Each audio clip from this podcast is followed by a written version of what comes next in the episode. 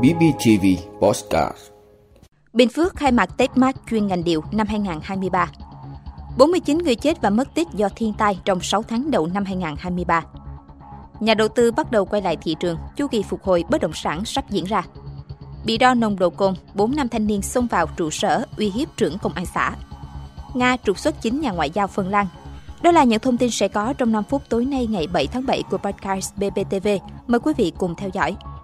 Thưa quý vị, sáng ngày 7 tháng 7 tại Trung tâm Hội nghị Trường Chính trị tỉnh, Ủy ban Nhân dân tỉnh Bình Phước phối hợp với Bộ Khoa học và Công nghệ cùng Hiệp hội Điều Việt Nam tổ chức khai mạc Techmart chuyên ngành điều năm 2023.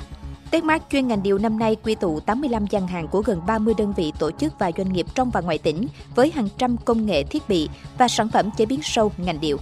Tham quan các gian hàng, đại biểu có thể tìm hiểu sâu hơn về các giống điều, kỹ thuật trồng và chăm sóc cây điều, công nghệ thiết bị thu hoạch, bảo quản sau thu hoạch, chế biến hạt điều, sản xuất các phế phẩm điều, phụ trợ trồng và sản xuất, các sản phẩm từ điều. Ngoài ra, đại biểu còn được thưởng thức triển lãm ảnh, video về ngành điều.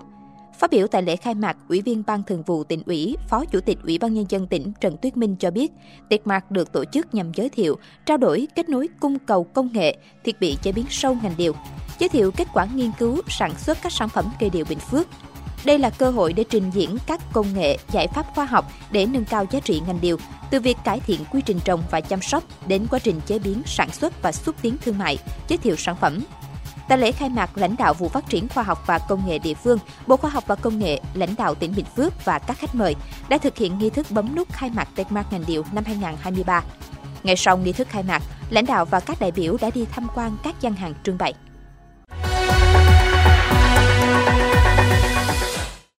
Thưa quý vị, theo báo cáo của Cục Quản lý Đê điều và Phòng chống thiên tai, tại Việt Nam từ đầu năm đến nay đã chịu ảnh hưởng của 19 trên 22 loại hình thiên tai, trong đó đã xảy ra một áp thấp nhiệt đới, 27 trận mưa lớn, ngập lụt, sạt lở đất, 148 trận giông lốc, sét, mưa đá, 211 vụ sạt lở bờ sông, 137 trận động đất và 2 đợt sét đậm sét hại, 11 đợt gió mạnh, sóng lớn trên biển.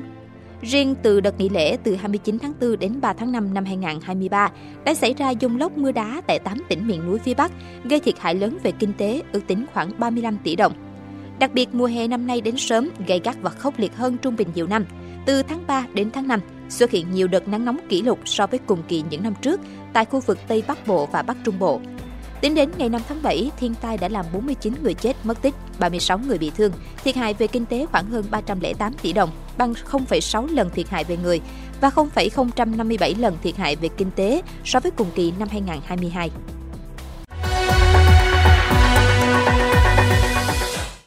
Thưa quý vị, số liệu từ trang batdongsan.com.vn cho thấy, sau đợt sụt giảm mạnh gần 9 tháng qua, chỉ số mức độ quan tâm bất động sản trên cả nước đã tăng nhẹ 1% trong quý 2 năm 2023. Tại thành phố Hồ Chí Minh, nhu cầu giao dịch dần phục hồi tốt ở loại hình căn hộ và nhà riêng. Theo đó, lượt tìm kiếm căn hộ quận Bình Tân, Bình Chánh, Tân Phú, quận 9 và quận 10 tăng từ 5 đến 9%. Nhu cầu tìm thuê chung cư thành phố Hồ Chí Minh cũng tăng 8 đến 17% ở quận 8, quận 9 và Tân Phú. Riêng với phân khúc đất nền, ở một vài khu vực như Hóc Môn, Bình Chánh, quận 9, lượt quan tâm tìm kiếm ghi nhận tăng từ 6 đến 7% so với cuối năm 2022. Còn ở thị trường Hà Nội, nhìn chung giao dịch căn hộ có phần hạ nhiệt nhưng vẫn ghi nhận lượt tìm mua cải thiện ở các quận Hoàng Mai, Nam Từ Liêm, Long Biên, Hà Đông với mức tăng từ 2 đến 6% so với quý trước. Đất nền tại khu vực Hoài Đức và Thanh Trì đã có tăng trưởng thấy rõ trở lại từ 4 đến 6% cả nhu cầu mua và giá bán. Một số thị trường tỉnh như Bắc Ninh, Bắc Giang, Quảng Ninh, Thái Bình ở phía Bắc hay Long An, Bình Dương ở phía Nam cũng đang dần phục hồi nhu cầu tìm kiếm nhà đất sau thời gian dài suy giảm.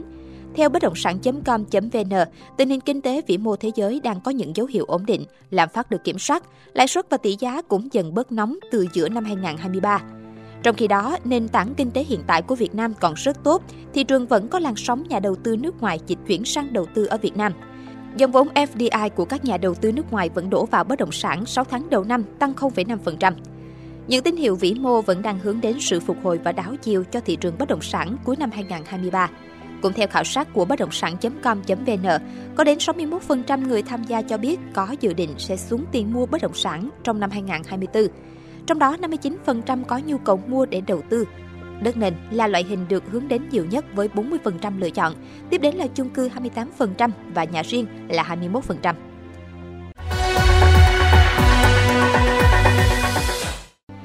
Thưa quý vị, Ủy ban Nhân dân xã Điện Hương, huyện Phong Điền, tỉnh Thừa Thiên Huế vừa có báo cáo gửi Ủy ban Nhân dân huyện và Công an huyện Phong Điền liên quan đến việc 4 kẻ vào trụ sở xã có hành vi uy hiếp trưởng công an xã. Theo ông Truyền, hiện lực lượng chức năng đang củng cố hồ sơ để xử lý 4 người kể trên theo quy định của pháp luật. Sự việc xảy ra vào khoảng 18 giờ 30 phút tối ngày 6 tháng 7, khi Công an xã Điện Hương phối hợp với lực lượng chức năng thực hiện tuần tra kiểm soát, đảm bảo an ninh trật tự tại địa phương, thì phát hiện một người đàn ông điều khiển phương tiện có dấu hiệu vi phạm nồng độ cồn nên đưa về trụ sở Công an xã để kiểm tra. Tuy nhiên, người này không phối hợp với cơ quan chức năng mà gọi điện cho 3 người khác tìm đến trụ sở Công an xã Điện Hương. Tại đây, nhóm người có hành vi chửi bới, đe dọa trưởng công an xã và lấy đi 1 xe máy rồi tẩu thoát. Sau khi xảy ra vụ việc, lực lượng công an tổ chức truy bắt 4 người ngay trong đêm 6 tháng 7. Bước đầu xác định cả 4 người này đều trú tại xã Phong Bình, huyện Phong Điền và hiện danh tính chưa được công bố.